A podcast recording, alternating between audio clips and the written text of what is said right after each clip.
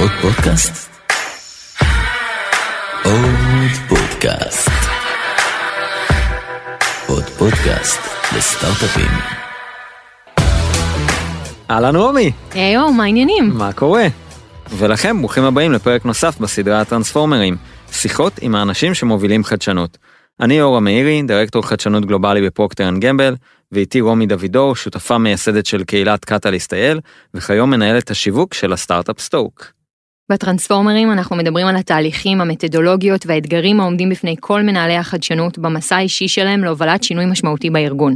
בכל פרק נארח לשיחה את האנשים שעושים את זה בפועל, אלה שמנהלים פיילוטים עם סטארט-אפים, נאבקים ביחידות העסקיות, רותמים את העובדים וההנהלה הבכירה, וישתפו איתנו ממש כאן תובנות וכישלונות מהדרך. אז מי שנמצא איתנו היום זה עודד לביא, מנהל החדשנות של פובליסיס, מקבוצות הפרסום והשיווק המובילות בעולם, עם לא פחות מ-80 אלף עובדים. היי עודד. היי, מה העניינים? אהלן צהריים, צהריים טובים. כיף לראות. אותך. כיף להיות. אז ספר לנו קצת עודד, ספר לנו עליך, אה, קצת על פובליסיס ואיך הגעת לתפקיד. אה, עודד, 42, אה, שני ילדים, נשוי, כלבה, גדר לבנה, מבסוט מהחיים בגדול. תואר בפסיכולוגיה, תואר שני במנהל עסקים, קופי רייטר, חגורה שחורה בקרטה, ועכשיו לומד אצל. פרופסור אה, טל בן שחר אה, happiness studies, שאושר צריך ללמוד איך, לה- איך, איך לקבל אותו ואיך לחתור אליו. איך הגעתי לתפקיד? אז קבוצת פובליסיס ואני חברים כבר 15 שנה. התחלתי בקבוצת פובליסיס ב-2006, בסופר פוש, שזה קבוצת האירועים של פובליסיס. הייתי שם כשנה, יצאתי ללמוד copywriting, יצאתי לעבוד בכל מיני עבודות כאלה ואחרות, ואז חזרתי למשרד הפרסום של גליקמן נטלר סמסונוב, שהיום הוא פובליסיס, אה, נרכש על ידי פובליסיס ב-100%, אז הייתי שם שנתיים.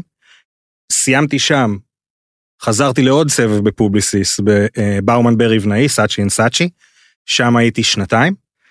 יצאתי עוד הפעם לכל מיני הרפתקאות בחוץ, ובמרץ, מרץ, אוטוטו סוגרים ממש שלוש שנים, אה, דיברתי עם יוסי לובטון, שהוא המנכ"ל בזמנו של באומן ברי בנאי, היום המנכ"ל של פובליסיס ישראל, שאמר לי, תקשיב, מוריס לוי, הנשיא של פובליסיס, שאל אותי, איך זה יכול להיות שכל פעם שאני מגיע לארץ, אני יוצא עם 400-500 כרטיסי ביקור של חברות מדהימות, ואנחנו כקבוצה לא עושים איתם כלום. עזוב אנחנו, הלקוחות שלנו מגיעים לכאן ועובדים איתם, ואנחנו אפילו לא לוקחים את הלקוח לארוחת ערב. לא עוזרים לו, לא מראים לו, לא מדברים איתו. אה, ויוסי ואני הקמנו איזושהי אה, חשיבה, עשינו חשיבה, עשינו מצגת יפה למוריס, יוסי נסע, מוריס אמר, צאו לדרך. גייסו אותי רשמית לתפקיד, ומאז אני בתפקיד. על אה, כל הכיף, התסכול, האופטימיות, הלתלוש את השערות שכבר אין לי. אה, כן, בגדול, אפשר להגיד. קבוצת פובליסיס, טיפה, 84 אלף איש, 134 מדינות. יש לנו שלוש וחצי פעילויות ליבה עיקריות. פעילות ליבה ראשונה, פרסום, כל התוכן שנוצר. מה זה המיתוג, מה זה הפרסומת, מה זה תוכן, סרטי how to, כל פיסה של תוכן שנוצרת בעולם ה-communications. זה פעילות ליבה מספר אחת. פעילות ליבה מספר שתיים זה המדיה. יצרתי תוכן. איך אני דואג שעיניים יראו אותו? האם הוא בטלוויזיה, out of home, פרוגרמטי, ב-in game, native, כל המילים האלה שאף פעם לא יודעים מה הם, גם אני את רובם לא יודע, אז הן. פעילות ליבה מספר 3, לפני כארבע-חמש שנים הקבוצה רכשה חברה שקוראים לה סייפיאנט, שזו חברה של טרנספורמציה דיגיטלית, מונה 20 אלף איש, 15 אלף מפתחים, פרויקטים מטורפים, טרנספורמציה דיגיטלית, א' עד ת', בתחומים שלאו דווקא קשורים לפרסום. אה, לפני שבועיים הצגתי לחברות אה, כימיקלים ביוסטון ולחברות דלק ביוסטון, אה, ואנחנו לא עושים להם פרסום. אנחנו בונים להם את ה-supply chain מהרגע ששואבים את הנפט ועד הרגע שהוא מגיע לצרכן הסופי. אז זאת הפעילות ליבה מספר 3, טרנספורמציה דיגיטלית. ופעילות אה, שלוש וחצי, היא קחו את כל מה שדיברתי עליו עכשיו, content, יצירת התוכן, פרסום, communications, מדיה וטכנולוגיה, רק לעולם הבריאות. כי עולם הבריאות מתנהג בצורה שונה במדינות שונות, רגולציות שונות, מה מותר, מה אסור, אז יצרו את כל המבנה הענק של פובליסיס, רק ייעודי לעולם הבריאות. מה עוד? לפני שנתיים רכשנו חברה שקוראים לה אפסילון, זו חברת first party data מהגדולות בעולם, שהיא היום נמצאת בתשתית של כל הקבוצה שלנו, מזינה דאטה הם, על אנשים, על התנהגויות, על הכל, לכל הפעילות שאנחנו עושים. עוזרת לחשוב איזה מוצרים לפתח בטרנספורמציה דיגיטלית, איזה פרסום לעשות בדיינמיק קריאייטיב, איפה לשים אותו, איך לתקשר עם האנשים, אז זה ממש נכנס לנו לליבה וחוצה את כל הארגון. אני מקווה שהצלחתי להסביר את זה טוב. אני ממש הבנתי. טוב, עודד, זרקת אה, הרבה מאוד מונחים, ובאמת אחת השאלות אה, הראשונות שאנחנו שואלים כאן היא, מה ההגדרה לחדשנות מבחינתך? והאם היא השתנתה מהרגע שנכנסת לתפקיד ועד עכשיו? וואו. ההגדרה לחדשנות מבחינתי היא מפגש של נקודות שאנשים אחרים לאו דווקא רואים. ובמפגש הזה הרבה פעמים נוצר משהו שמביא ערך. ככל הנראה, אנחנו נגלה את זה לאורך זמן, אנחנו נגלה את זה ב experimentation, נגלה... ואגב, המפגש נקודות שהוביל לערך אתמול, יכול להיות שעוד חצי שנה הוא כבר לא רלוונטי. אנחנו חיים בעולם כזה דינמי, שאי אפשר לדעת. ואנחנו כל הזמן צריכים, מה שנקרא, לאושש את התיאוריה שלנו. אה, וכשאני מסתכל על חדשנות, אני מסתכל בגדול על אה, שלושה אזורים שונים. אחד, evolutionary אה, innovation, לקחת כל legacy system או כל משהו מסורתי שקורה היום, ולהעביר אותו קדימה, יותר אה, יעיל, אה, פחות עלויות, אה, יותר דיגיטלי, לצורך העניין. מספר שתיים, אה, כל העולם של sustaining. אנחנו חברה גדולה, אנחנו רוצים להתחיל לפרוץ מעבר לשוק שלנו. מה יש לנו שיכול להביא לרווחים מכיוונים אחרים? האם זה הדאטה שלנו שפתאום יכולה לפתח מוצר חדש? או האם זה מוצרים שעשינו בעבר שזנחנו אותם אבל פתאום היום הם מתאימים ומייצרים לנו ערוצי הכנסה וערוצי רווח שהם שונים מהפעילות הרגילה שלנו. ומספר שלוש זה disruptive, משהו שבאמת נועד לשנות את התעשייה אה, שאנחנו עובדים בה או שהלקוחות שלנו עובדים בה מהיסוד. ורוב הלקוחות שלנו היום, לדעתי גם אחרי הקורונה, יותר מסתכלים על ה-evolutionary. הם שמו לב במהלך הקורונה שכל מה שהם חשבו שטוב אצלהם הוא כנראה לא, והם הרבה משקיעים שם, אז הם קצת זנחו את השניים האחרים, אבל לאט לאט רואים את זה מתעורר ומגיע. טוב, זה מאוד הגיוני ש... מה שנקרא המאמצים יהיו לפי מה שקורה בחוץ והתקופה והתחרותיות ונראה לי הקורונה מאוד הבהירה את ה... מה שנקרא אדפטיביות המהירה שצריכה להיות לעומת אה, מה שקורה בחוץ אז אז מעניין ואני בטוחה שאם עוד כמה זמן אה, מה שנקרא נשאל אותך את אותה שאלה אז, אז התשובה גם תהיה שונה. ובראייה שלי הרבה מנהלי חדשנות אה, יש הרבה הבדלים ביניהם כאן בארץ ואיזשהו הבדל משמעותי זה מי מי עובד בחברה גלובלית ומי מקומי ומה זה אומר מבחינתך ואיך אתה חווה לעבוד כמנהל חדשנות בחברה בינלאומית. אה, כמה זמן יש לנו? אנחנו זה עלינו. סבבה. לעבוד פה, כשישראל נחשב שוק מאוד מאוד קטן של קבוצת הפרסום שלנו, אנחנו פסיק בשורת הרווח, ומצד שני לנסות לדחוף את מה שאנחנו עושים לקבוצה וללקוחות. יש ימים שזה אתה אומר וואו אני על גל, אבל רוב הזמן אתה נמצא בסוג של איזשהו אה, מסדרון אינסופי שלא נגמר, כי 85 אלף איש. 85 אלף איש ברחבי הקבוצה. זה כמו שקבוצת כדורגל לא כולם יכולים להיות חלוצים שמבקיעים גולים, אותו דבר, בקבוצה של 85 אלף איש לא כולם יכולים להיות future thinkers, או להתעסק בחדשנות, כי בסוף יש עבודה שצריך לבצע, יש בעלי מניות שצריך לספק, יש פנסיות שכנראה החברה מוש... שמושקעות בחברה וצריך לענות על הדרישות שלהם, אז לא כולם יכולים לחשוב חדשנות. ואז אני יוצא מכאן ואני צריך למצוא את האנשים הרלוונטיים. האנשים הרלוונטיים צריכים להיות uh, קשובים לי, לא באיזשהו קרייסיס עם לקוח ולא באיזשהו מכרז ולא באיזשהו, אבל הבריף שלי הוא בכלל אחר, זה לא קשור, אני לא עם הבן אדם הנכון בקשר, אלף ואחת סיבות שונות. וזה מאוד קשה לדחוף מכאן, אבל אה, אפשר להגיד שאחרי שנתיים יש כבר את הרשת של האנשים הרלוונטיים ברחבי העולם, יודעים כבר להפעיל אותי ואני להפעיל אותם, ולאט לאט אנחנו מתחילים לראות התקדמויות, בין אם זה פנימית אצלנו, ובין אם זה אצל הלקוחות שלנו.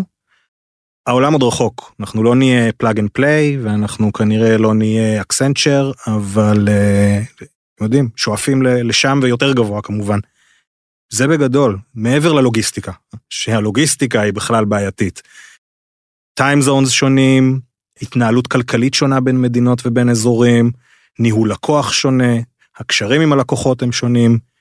פה בישראל אתה יכול להרים טלפון לכל מי שאתה רוצה תוך יום ולהשיג פגישה או שיחה, בארצות הברית זה שיחה, ואז הוא צריך בבירוקרטיה הפנימית שלו עוד שיחה, ואז עוד שיחה ועוד שיחה, עד שמביאים אותך למי שמקבל את ההחלטות, ואז הוא צריך ללכת לעוד מישהו כדי לקבל את ההחלטות.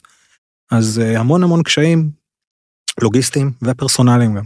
אבל אה, כיף, זה כאילו לקום כל בוקר ולנסות לשבור את הקיר מחדש. צריך הרבה מוטיבציה, אם הייתם רואים את עודד הוא כולו מחוייך ועם ברק בעיניים.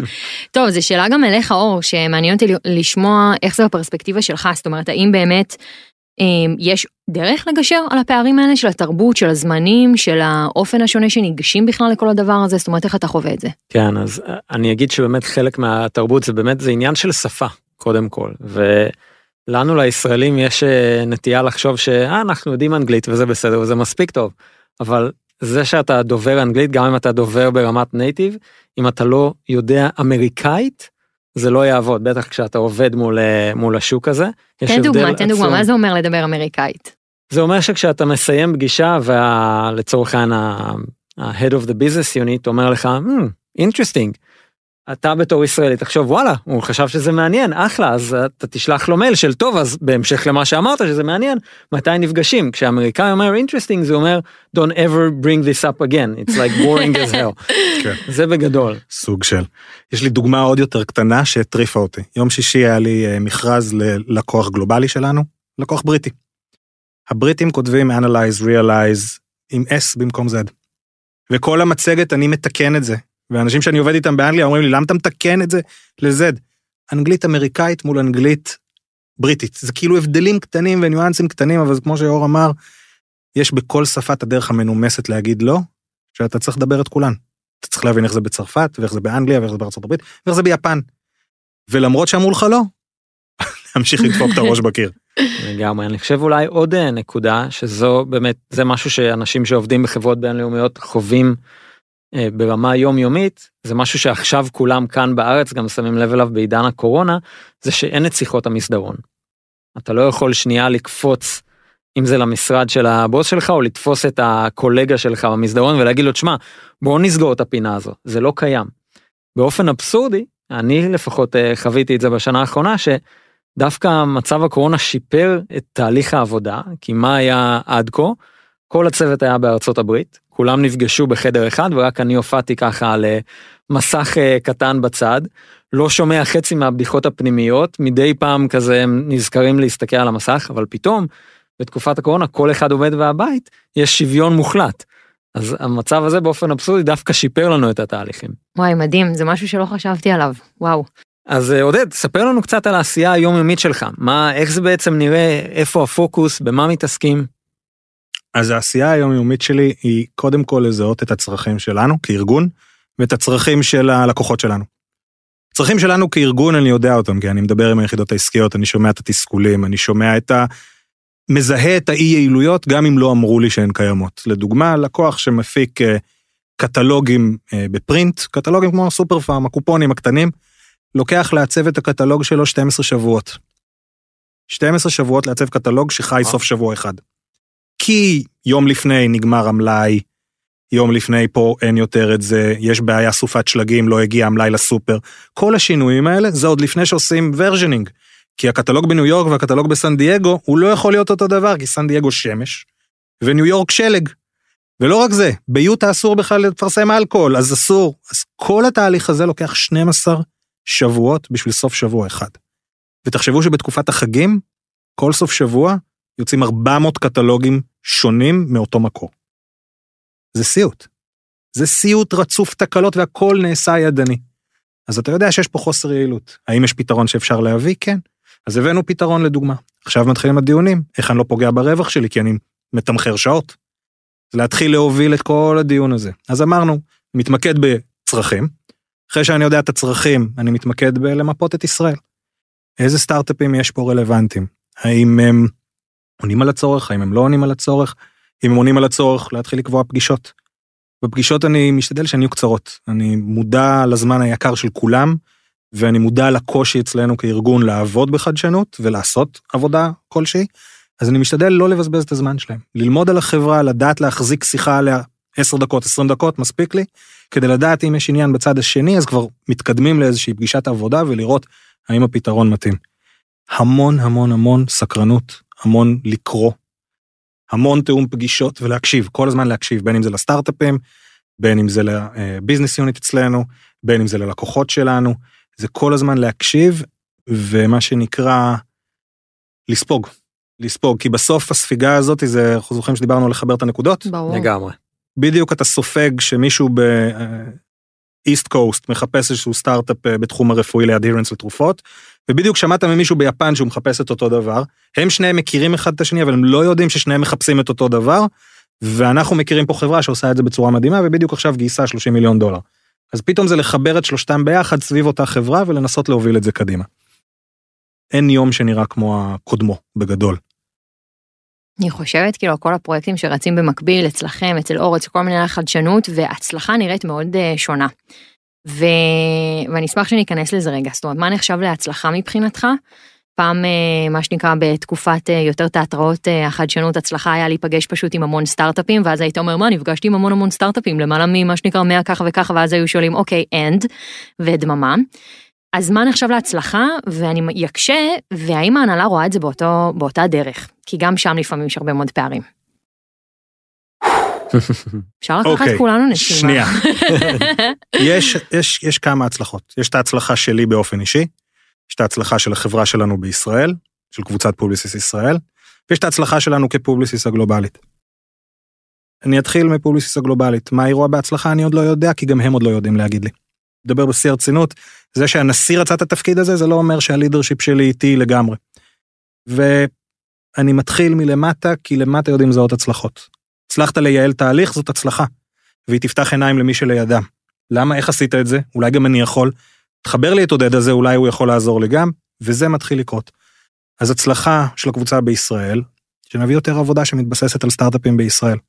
שם אנחנו יודעים מה היעדים, היעדים הם יותר ביזנס יוניטים שרואים בנו כשותף, היעדים הם שמכניסים אותנו למכרזים של האזור, או שמתקשרים להתייעץ איתנו. לשים אותנו על המפה הגלובלית הרבה יותר מאוד, אנחנו מעבר לשורת רווח הזאת. יש לנו פה משאב נדיר, בואו נראה איך אנחנו משתמשים בו ומביאים לו ערך חזרה, כמובן, זה לא, לא ניצול חד, חד כיווני, זה איך אנחנו מכניסים ערך ואיך אנחנו מייצרים ערך. והצלחה שלי, עוד פעם, יום שישי הצגתי במכרז הזה מול החברה הגלובלית, זאת הצלחה.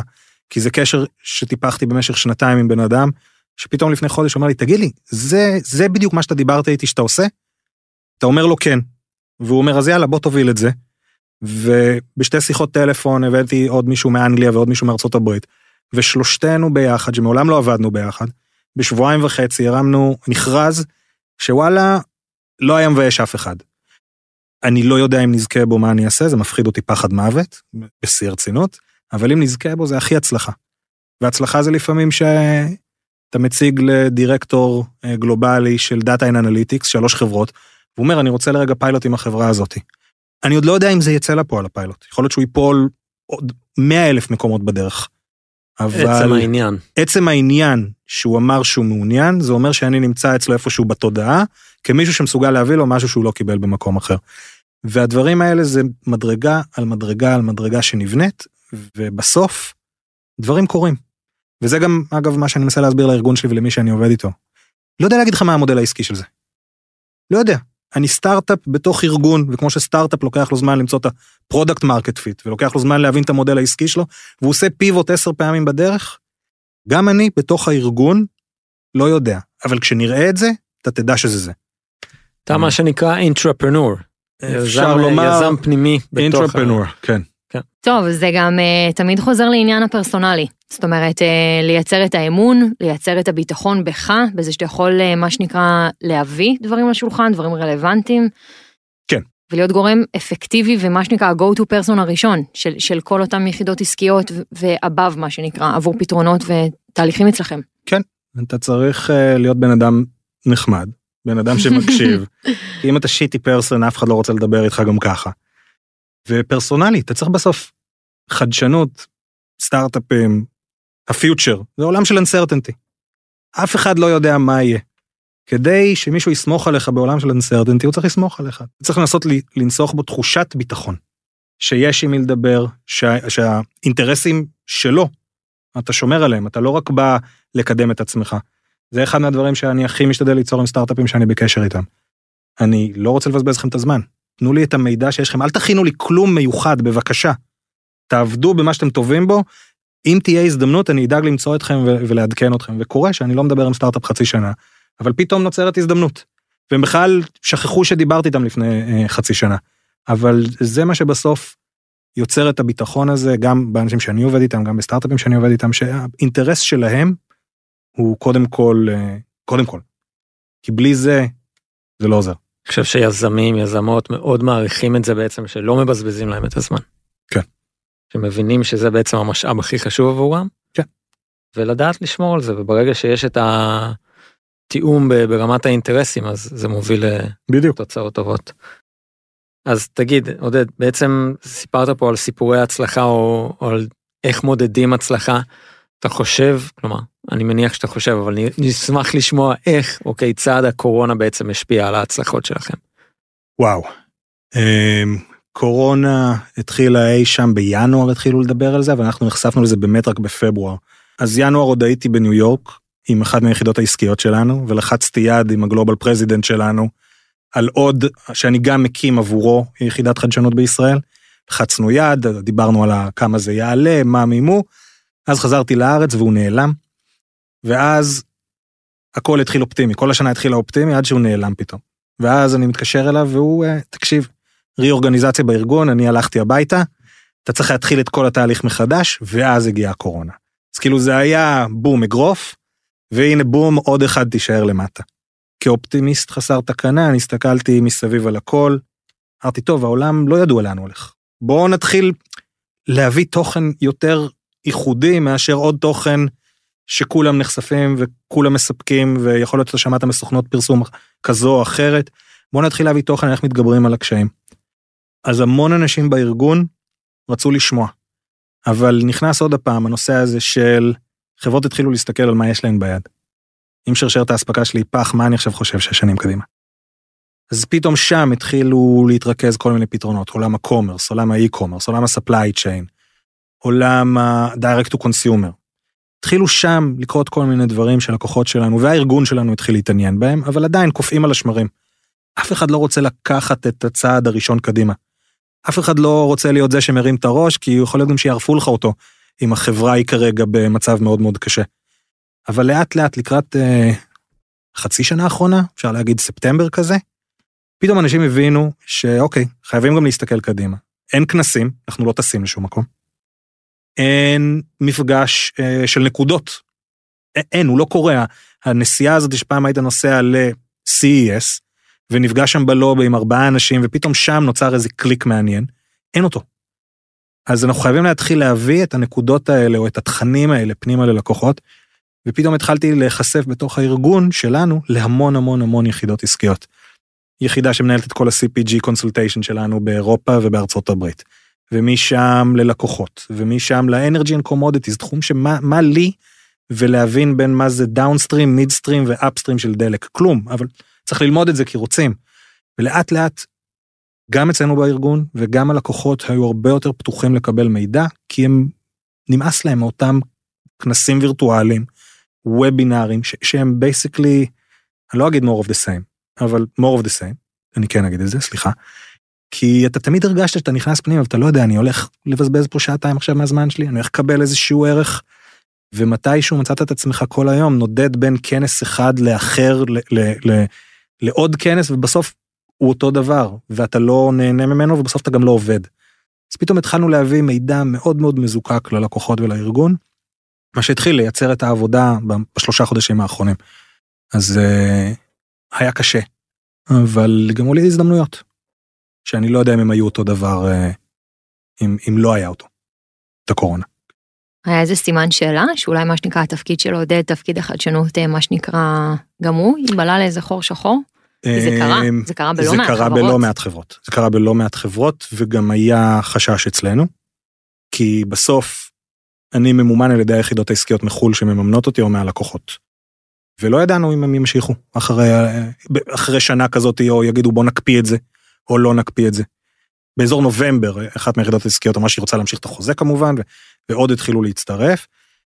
ובינואר האחרון עברנו region ל region של APAC, שהם פתאום רוצים לשים את כל הנושא הזה גם כן front center, בפיצ'ים, בלהביא לקוחות, להביא להם תוכן חדש, אז כאילו היה חשש לחודשיים, הייתי על קוצים, ממש, כי וואלה, אני אוהב את מה שאני עושה.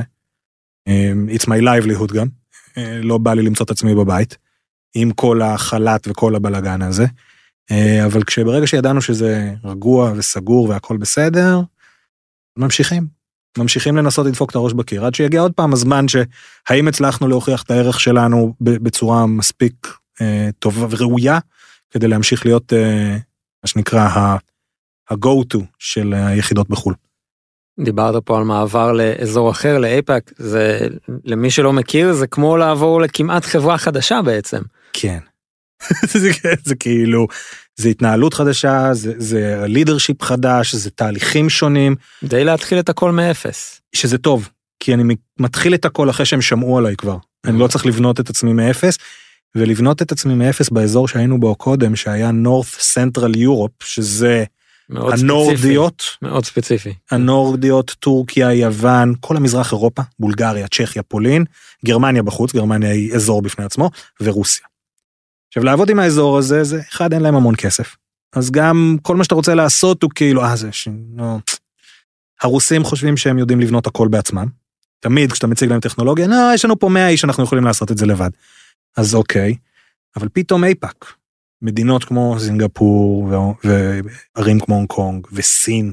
קוריאה זה קוריאה, אזורים שמאוד פתוחים לחדשנות. מאוד פתוחים לחדשנות. אה, אוסטרליה. איחוד האמירויות. כאילו איחוד האמירויות הפך להיות ה-BFF שלי בשלושה ארבעה חודשים האחרונים. אנחנו נראה כל לי שכל ישראלי מצא לו BFF חדש עם האמירויות בחודשים האחרונים. זה ממש אה, כן. לא ש- זה מדהים. כן. בוא נדבר שנייה על אה, כלים תומכי החלטה או תומכי ניהול. זאת אומרת אה, בוא. כל הנושא שמה שנקרא יש המון המון יחידות עסקיות שאתה עובד איתם יש את כל מה שקורה בארץ את כל מה שקורה בחו"ל. דיברנו פה על מולטי מדינות מולטי תרבויות האם יש היום איזשהו כלי ברמה באמת הטכנולוגית ניהולית שאתה עובד איתה מתנהל איתה שעוזר לך לנהל את הדבר הזה. מאנדיי.קום זאת לא נגיעות פרסומת, של, אה, לא אבל זאת לא פרסומת. פרסומת, אוקיי. נגיעות של טרלו לפעמים, אבל מאנדיי.קום בעיקר. יש לי בורד אחד שנמצא בו כל שטות שאני צריך לעשות, החל מ... לאסוף את השלט של הפלייסטיישן מתיקון, ועד ל... אה, לשלוח מצגות, וככל שאני מתחיל לראות דברים מתקדמים, אני מתחיל לייצר להם קבוצת אייטמים, ששם אני ממש מנהל לעצמי בליסט את הכל, כל השיחות, לינקים להקלטות של שיחות אם צריך, לינקים, everything. כי בלי זה אני פשוט לא אמצא את הידיים ואת הרגליים שלי. וזה משגע כי גם זה, זה האם, האם, האם זה קשור לחברה או האם זה קשור לבן אדם ספציפי. האם זה קשור ל... הכל מחרפן אותי, ואם אני לא רושם לי את זה וזה לא מול העיניים שלי אני פשוט will drop the ball. אז מאנדיי בעיקר, אימייל, הוואטסאפ, הקבוצה שלי עם עצמי בוואטסאפ שאליה נש, נשלח המון המון דברים. ויש לנו כלי אחד פנים ארגוני האמת שעוזר לי מאוד. לפני שלוש שנים או ארבע שנים, Publicis החליטה שאת כל הכסף שהיא משקיעה בתחרויות פרסים, Cannes, One Show, yada yada, היא משקיעה בלבנות אפליקציה פנים ארגונית. אפליקציה שמכילה את כל האנשים בארגון, פרופיל שלהם, כל העבודות שלהם, כל הידע עליהם, everything, כדי שאם אני היום צריך מישהו בתחום מסוים שעובד על לקוח מסוים, אני נכנס לשם ובטקסט חופשי אומר, תביאו לי את הבן אדם שאחראי על המשרד פרסום לפאב שפתחנו ביחד עם הייניקן. והוא ייתן לי שם את כל הקייסים שלהם, את כל הכתבות שכתבו עליהם, את כל, ומשם אני יכול לפנות אליו גם ישיר.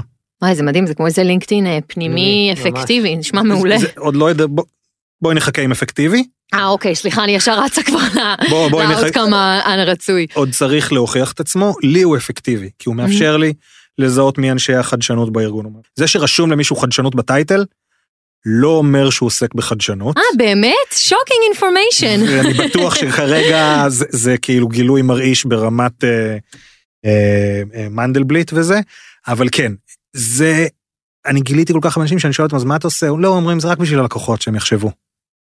יואו בא לי למות. אני עכשיו מתה עם עצמי פה על הכיסא ו- זה הבנתי אוקיי. וזה מבאס. מקסים. אבל זה עוזר לי למצוא את האנשים הרלוונטיים, זה עוזר לי לפנות אליהם. לא רק שזה עוזר לי לפנות אליהם, בתוך הדבר הזה פתחנו communities, קבוצות LinkedIn נקרא לזה.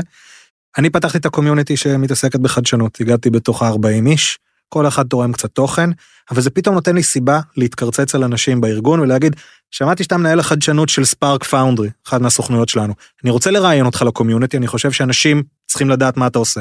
אז פתאום הוא מדבר איתי על מה הוא עושה ומה הוא צריך ומה הוא מחפש, בעצם הוא נותן לי בריף בלי שהוא שם לב שהוא נותן לי בריף. אחרי זה גם אפשר לבוא ללקוח שלו ולהגיד לו בוא נראיין ביחד את הלקוח שלך. פתאום הלקוח נותן בריף, בלי לשים לב שהוא נותן בריף. ולאט לאט אפשר ככה להבין לאן העולם הולך ו- ו- ואיך אפשר לענות על הצרכים האלה. אני חושב שאלה בעיקר הכלים שאני משתמש בהם. אני עדיין לא מצאתי כלי שהוא מחליף את המאנדיי, פשוט מבחינת איך שהמוח שלי עובד. לא, לגיטימי והגיוני. אז יש רצון שאולי אותם 40 אנשים יהיו כמו מין צ'מפיונים כאלה, שיעזרו לך אולי לדברר את הפעילות של החדשנות, זאת אומרת, הם. רתומים למשימה אני- הזאת. כן, אבל עוד. פעם, כל אחד יש לו את המטרות חדשנות שלו. אה, ברור. יש אחד שמתמחה ב-AR והוא רוצה בחדשנות להתמחות, הוא רוצה שהכל יהיה AR. ויש אחד שמתמחה בחדשנות בהפקה. אז הוא רוצה שהכל יהיה בתחום ההפקה ולאו דווקא פנימי או חיצוני או עבודה עם סטארט-אפים. בגדול אנחנו שם כדי לעזור אחד לשני. לא תמיד האינטרסים נפגשים, אבל עדיין אנחנו מצליחים לעבוד ביחד ולעשות דברים ביחד. וזה מה שכיף. קבוצת החזקות כמו Publicis יש לה המון ברנדים מתחתיה. זה שמישהו עובד ב Spark ואני עובד ב Saatchi and Saatchi לאו דווקא אומר שאנחנו יכולים לשתף פעולה כי אולי הוא רוצה שנעבוד על לקוח שלי יש לקוח מתחרה. אז, אז תמיד צריך לזכור גם בתוך קבוצה יש את כל הניגודי אינטרסים האלה שצריך לדעת להיזהר מהם. מעניין, אני יכול להגיד שאצלנו אנחנו עובדים בקטע של אה, כלים פנימיים לניהול הפורטפוליו. אז אנחנו עובדים באמת עם סטארט-אפ שעוזר לנו למעשה אה, לנהל את כל הקשרים עם הסטארט-אפים, אבל בעיקר עם היחידות העסקיות השונות. איזה? לא יכול כרגע לחשוף, נדבר על זה. אה, איך הוא אוהב אחרי. לעשות את זה. נעדכן בהמשך, אבל בגדול זה סטארט-אפ שמאפשר לנו לשלוח למנהלי יחידות עסקיות רשימה של סטארט-אפים עם כל המידע עליהם בצורה מאוד ויזואלית, ומאפשר להם בעצם לדרג את הסטארט-אפים או להגיד yes, no, maybe וכדומה. זה מצאנו שזה הרבה יותר engaging מאשר סתם לשלוח איזשהו קובץ אקסל או משהו כזה. רק תענה לי, הוא קשור להולנד? כן. עכשיו אני מרגישה left out. בואו נדבר רגע על מדידה של, אה, של מאמצי החדשנות שאתה מוביל ועל היחס של ההנהלה לזה. יש היום בפובליסיס טולרנטיות לאי הצלחות לפרויקטים שנופלים? אני מתאר לעצמי שכן, כי פובליסיס בעצמה עשתה המון המון פרויקטים שלא הצליחו. ו- וכיסו עליהם בדרכים כאלה ואחרות. כמו שאמרתי, אני נמצא על סוג של רמה של נשיא פובליסיס, ה leadership יודעת מקיומי, אבל ת- תסתדר בגדול. אז כרגע הכל סבבה, אנחנו נגלה כשאני אצטרך לבקש סליחה ממישהו. זה ה... איזה גישה ישראלית, אבל זאת אומרת KPIs כן. ברורים, שכל רבעון אומרים עודד listen. לא, אין לי כרגע. אין עודד ליסן. אין עודד ליסן. אין עודד ליסן. זה עוד פעם, זה כל כך שונה אצלנו מכל יחידה עסקית. יש יחידת פיתוח של נושא APN, הוא רוצה שאני אביא לו טכנולוגיה שהיא אה, עוזרת לייעל את כל העולם של הפיתוח. הבאתי לו כבר חמישה סטארט-אפים, עם שלושה הוא רוצה להיפגש, שלושתם נפגשנו כבר, שלושתם תקועים בבירוקרטיות פנים ארגוניות. Security, Procurement, Data, שיתוף, זה בכלל לא קשור אליי, ההצלחה כרגע, או, ה, או הכישלון. זה הרבה פעמים זה חושף דברים בעייתיים בתוך הארגון שלנו. אה, כמו כל ארגון, יש לו את הבעיות שלו, יש לו את היתרונות שלו, מקווה שיהיו סלחניים כשכישלונות, מה אני אגיד? נראה לי שחלק מהבדיקה של זה היה בעצם מה שקרה עכשיו בקורונה, דרך אגב, זה להבין את הנססיטי של זה ולהגיד אוקיי, זאת אומרת גם אם אנחנו לא יודעים עוד מה, מה יהיה עם זה או לאן זה יתפתח בעקבות הקורונה, אנחנו משאירים ואנחנו מבינים את ה, מה שנקרא את החשיבות של זה ו continue ומה שנקרא רוץ, אז אני יכולה להגיד מהפרספקטיבה שלי ש, שזה מה שאני ראיתי, שבארגונים ש... הפונקציה הזאת של מנהל החדשנות או מנהלת החדשנות לא היו מספיק מחוברים ל core business, לא הצליחו מספיק לבסס את המעמד שלהם, לא מספיק הצליחו להשפיע על שורת הרווח. מאוד מהר אה, היה אפשר לוותר עליהם כי זה פתאום התגלה כאיזה פרינג' ארגוני. ופתאום אין כל כך טולרנטיות לשינויים ואין טולרנטיות פתאום למשהו שהוא לא פיקס עכשיו אה, מה שנקרא מוודא את השרידות אה, מה שנקרא הכלכלית שלנו. וזה היה משהו מאוד משמעותי שראיתי השנה ככה בהסתכלות על כל המשק ועל מה שקרה כאן ו-it's a good sign. תראי, בינתיים אני הכי מתחת לרדאר, ומכיוון שאני עובד מלמטה, אני פוגש את הבן אדם שצריך את זה. והבן אדם הזה לפעמים יש לו דרישה מלמעלה, אל תוציא כסף החוצה, תמצא את הפתרון פנימה. מה זה תמצא את הפתרון פנימה? הלקוח שלנו רוצה משהו היום. אני אתחיל לפתח אותו היום, מתי זה יהיה מוכן? עוד שנה? עוד שנה וחצי? מה ההיגיון? אז זה, זה תלוי, מישהו פנימי שרוצה משהו בשבילו בשביל העבודה, קל יותר להציג לו, הוא בוחר בסוף אם להתמודד עם זה או לא. ככל שאבל שאני מתקדם איתם אני עולה יותר ויותר למעלה ותנסה לחשוב לרגע אצלכם אור. הארגון שלכם הוא גם יצרן, הוא גם שיווקי, הוא גם business, הוא גם גלובלי, הוא גם מוכר direct, כאילו יש אצלכם כל כך הרבה מקומות לנסות לכמת משהו ב-12 חודשים, אפילו 24 חודשים, נראה לי כמעט בלתי אפשרי ומאוד ממוקד טווח קצר. ויש חברות כאלה. יש גם ארגונים פנימיים אצלנו שלפי דעתי מאוד ממוקדים בטווח קצר. אני מחפש את האלה שמסתכלים קדימה. את אלה שמסתכלים על טכנולוגיה לאו דווקא בחיסכון עלויות, אלא בטכנולוגיה ש... בואנה, עם זה אני יכול לעשות פי שתיים יותר באותו כסף, או להוסיף עוד 20% במרקאפ ולעשות פי שלוש יותר. והלקוח יהיה מבסוט, כי הוא מקבל פי שלוש יותר, אנחנו מקבלים את מה שקיבלנו ועוד קצת, ועדיין אנחנו משגשגים ומראים. אז הרבה פעמים זה פשוט ליפול על הבן אדם הנכון שיודע לקחת אותך קדימה, ויש לי כמה כאלה. יש לנו את uh, The Pub Productions, שזה איחדנו את כל בתי ההפקה שלנו בארצות הברית לגוף הפקה אחד. זה שמונה סטודיואים שיש להם 30 אלף square feet של סטודיואים בשיקגו. תראו איזה פסיכי זה, ששם הם מצלמים כמויות אדירות של פרסומות. אז סתם לדוגמה הנה פתרון, במקום שתלכו לנגרים ולכל מיני סטודיואים שיעשו לכם props ויכינו לכם אותם, בואו נקנה שלוש מדפסות של Massivit, המדפסת תלת מימד הענקית, ונדפיס את כל מה שאנחנו צריכים לפרסומות בעצמנו. מאוד פשוט. חסכתי את הכסף החוצה, השארתי כסף פנימה, ואנחנו עכשיו יכולים למכור עוד uh, הכנה של תלת מימד ועוד כל מיני דברים כאלה ללקוחות שלנו. האם נטמיע את זה? לא יודע. אנחנו מארגנים פגישה בין מי שיש לו את המדפסת הזאת בשיקגו למי שמנהלת אצלנו את הסטודיואים, ונראה מה קורה שם בפגישה. ובפובליסיס בריאות זה בכלל תביא לי טכנולוגיה שעליה אני יכול לבסס קמפיין קריאיטיבי. בכלל לא נמדד בעלויות, בכלל לא נמדד ב, אה, לקוח, בצרכים של לקוח, זה נמדד בקמפיין קריאיטיבי שיעשה אחלה רעש, אחלה זה, נעזור לטכנולוגיה להתפתח. כל אחד גם רואה את הערך בצורה אחרת. טוב, לפעמים במהלך עבודה אה, עם סטארט-אפים אה, נוצר קשר אישי, בין אישי, וזה קצת אה, עלול לפגוע באובייקטיביות, בהתנהלות, בפרודוקטיביות של, של הפרויקטים. יצא לך פעם להתאהב בפתרון ולא בבעיה? אני מתאהב סדרתי.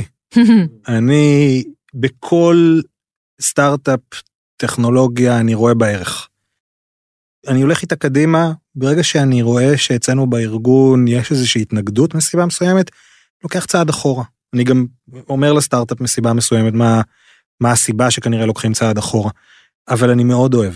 אה, בטח כשאתה מתחבר עם אנשים בצורה פרסונלית ויש לי כמה כאלה שאני בקשר טוב איתם, זה גם מעבר לתוך הארגון שלנו.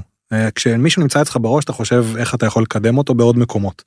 פתאום זה לחבר אותו עם עובדים שהוא צריך, או פתאום זה לחבר אותו עם איזשהו פתרון שבכלל לא קשור אליך או לחברה שלך, כאילו ברגע שאתה מתאהב במישהו, ונוצר הקשר האישי הזה, אתה גם לוקח אותו קדימה. קורות הטעויות, אה, וקורה שאתה, איך פיקששתי, אבל בסדר, חלק מהעניין. העולם מלא באנשים שפספסו את uh, פייסבוק, מלא באנשים שפספסו את, אה, את זום, ומלא באנשים שפספסו עוד אלף ואחת דברים, ומלא באנשים אחרים שבמזל הצליחו. זה חלק מהעניין. זה גם עוזר לחייל טיפה את ה... אותך. כאילו, בסוף אנחנו נעשה פחות טעויות, ובסוף אנחנו נעשה יותר הצלחות, או נדע לבחון יותר טוב.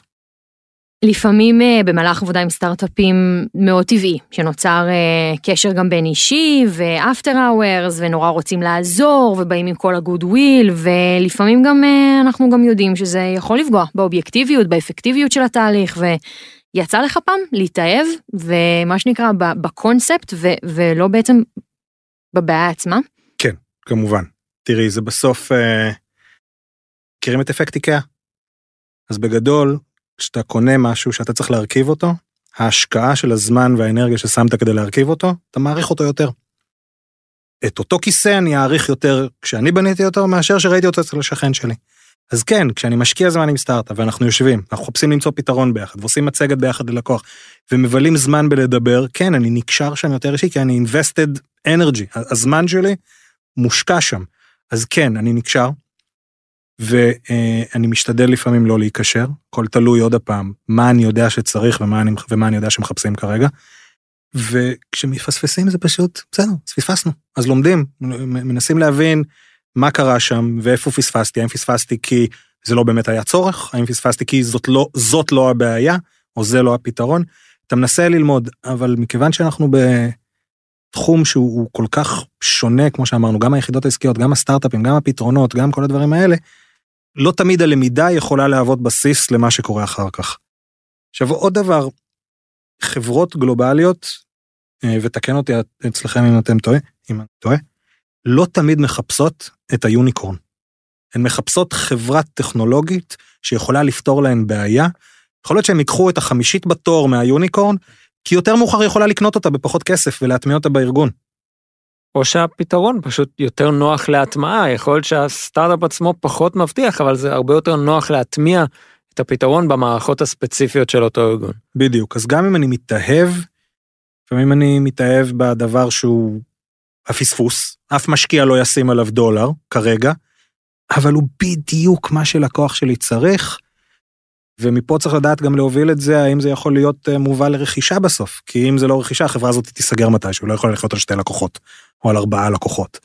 אז כן, מתאהבים, וכן יוצאים, you fall out of love, אבל uh, ההתאהבויות האלה עוד פעם, הכל פרס... זה מאוד פרסונלי, זה ריליישנשיפ, בסוף יזם שהתאהבת בו עם פתרון מדהים, הוא סגר את החברה, פספסת, הוא הולך לעבוד בחברה אחרת, או שהוא מקים חברה אחרת, אתה בקשר איתו. הדבר הזה שנוצר בין אנשים, הוא, הוא בעל ערך, לא משנה אם אתה מפספס או אם אתה מצליח. אני חושב. בסוף זה הכל אנשים, זה הכל about relationships. כן. כן. עודד, אני רוצה לשמוע איך זה קורה אצלך, אני אספר לך על תהליך שאני חווה אותו ברמה היומיומית. בעצם איזושהי תחושה שכל הזמן מג'נגלים דברים עם אינסוף פרויקטים, מלא דברים באוויר, ויש איזשהו פחד של, של משהו ייפול ויתפספס. מעניין אותי לשמוע מ... מעמית אה, לתפקיד, איך בעצם אתה מנהל את זה אצלך, ומה קורה אם, אם כדור כזה נופל. אמ, מג'נגלים כל הזמן, כמו שאתה אומר, אני מרגיש לפעמים כמו אה, הבחורים שעומדים בצומת עם הכדורים, יש לו 15 כדורים באוויר, ואתה צריך ששלושה ארבעה ייכנסו לסל, ואז אתה יכול לשים את כל ה-11 האחרים, להגיד להם כרגע חברים, לצערי אני צריך להתקדם עם פרויקטים אחרים, וכדורים נופלים בדרך. וכשהם נופלים אתה שם לב האם זה כדור שהיה בסדר שיפול, או שלא בסדר שיפול. Mm. כי כשהוא לא בסדר שהוא ייפול, אז דואגים להבהיר לך שהוא לא בסדר שהוא נפל, ואז אפשר לתקן, זה בסדר. אם אתה לא מפיל כדורים סדרתי כמובן. כן. אבל אם זה כדור שנפל, ופתאום אתה שם לב שגם הצד השני לא כל כך, כנראה שהוא לא היה אינגייג' איתך מלכתחילה. עכשיו עוד פעם, אנחנו חיים בחברה גלובלית, אנחנו בישראל, כמו שאמרת, אני ניגש למשרד לסגור, אז אתה מצפה ברגע ששלחת את המייל שתהיה תשובה. אבל לא, היא מגיעה שלושה שבועות אחרי, סליחה, היינו עסוקים ב-1, 2, 3, 4, זה לא הזמן המתאים, בוא נתחבר שוב ב-Q2. אז הכדור שחשבת שנפל, לא בעצם נפל, הוא, כן. הוא, הוא אפילו לא היה באוויר. כן. אז אני חושב אגב שזה הקושי הגדול. איזה כדור הוא באוויר, איזה כדור אפשר להפיל, איזה כדור אסור להפיל. ו- והכדורים האלה הם, הם כמו ש- הם, הם לא רק פנים ארגונית, הם גם מול הסטארט-אפים. יש סטארט-אפ עכשיו שאתה רץ איתו קדימה, מה זה מהר, פתאום אתה נופל, אתה נותן לכדור ליפול, זה, זה יכול להרוס את הכל.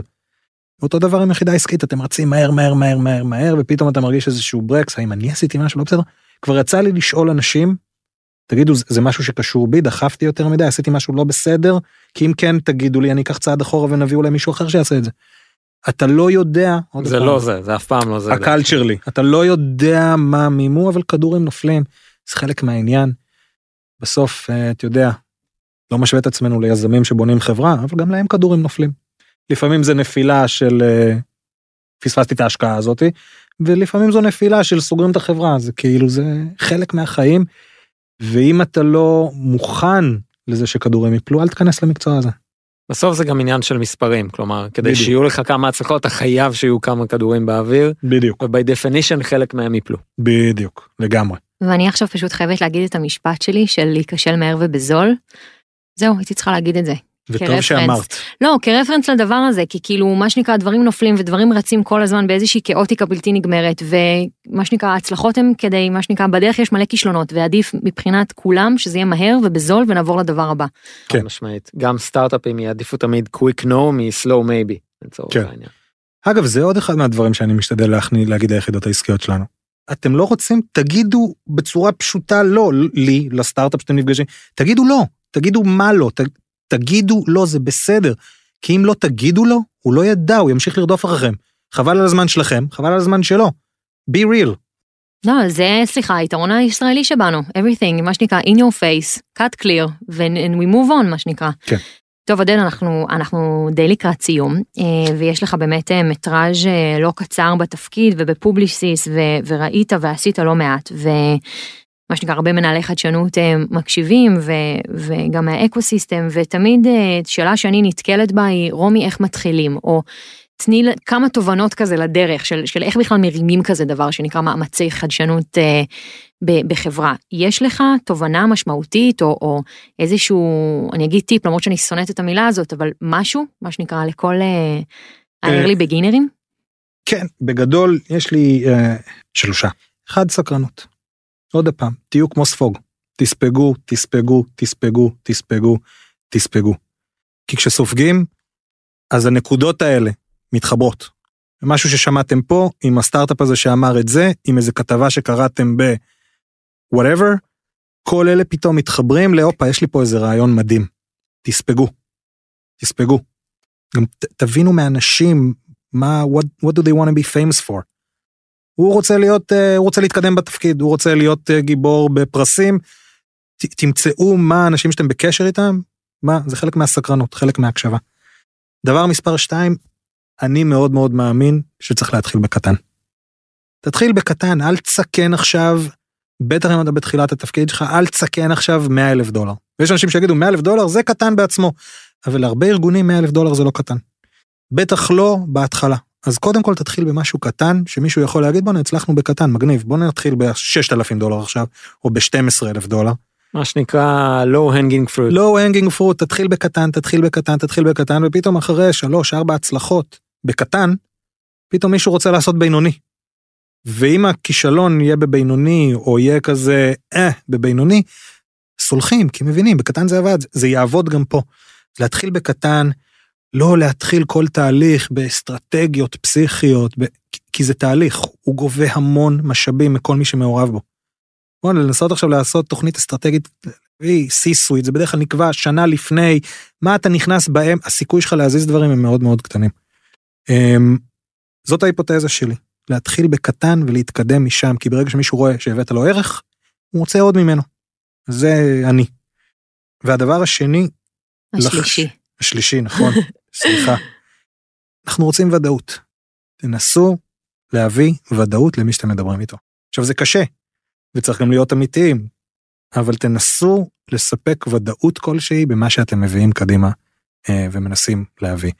אז כן, בחברה שעדיין לא מורגלת בחדשנות, אל תלכו על סטארט-אפ שהוא צעיר מדי. תלכו על ראונד A, ראונד B, מישהו שכבר עשה פרויקטים עם חברות בגודל שלכם, מבין, יודע, הבין את זה, מבין את הסייל סייקל, מבין, תביאו כמה שיותר ודאות, כי אנשים רוצים ודאות בחיים. אה, לא אני אמרתי את זה, יש פסיכולוגים חכמים ממני, ו... מה פסיכולוגים? אנחנו נראה לי הרגשנו את זה כולנו בגופנו ובנפשנו בשנה האחרונה, ודאות זה אחד הדברים שהכי, מה שנקרא, ניסינו להיאחז בהם ולהבין אותם. חד משמעית. כן. אה, כן. תגיד עודד ככה באמת אה, לסיום יש לך איזה ספר סרט שאתה ממליץ עליו למאזינים שלנו? ספר.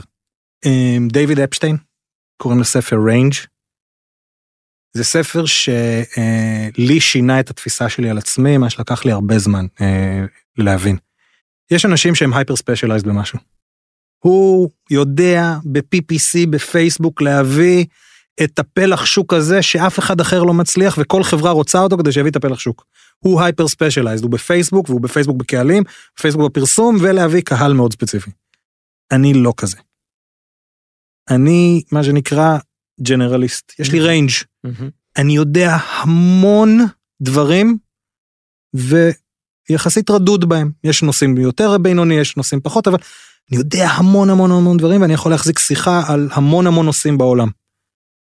אבל ה super power שלי הוא אחרי שאני מחזיק את השיחה הזאתי יש לי בטלפון את הבן אדם שצריך להביא לשיחה עמוקה יותר. מעולה. זה וזה זה מה שנקרא mile אה, wide ולא mile deep. בדיוק. ופה לפי דעתי זה משהו שמנהלי חדשנות חייבים להבין כי הם חייבים להביא כמו שאמרנו, אלף ואחת נקודות ולחבר אותן, כי הם רואים את הכל מ-50 אלף feet ומעלה, ומישהו שהוא hyper specialized במודעות פייסבוק וזה וזה וזה, לא ידע תמיד להביא חדשנות מעבר לנושא הספציפי שלו. הוא נותן דוגמה, שתמיד כשאתה מגיע עם איזושהי אה, הקרנה לצד שמאל, כאב חזה, אם הגעת למיון ויש קרדיולוג במיון, צנתור, בלי לשאול שאלות.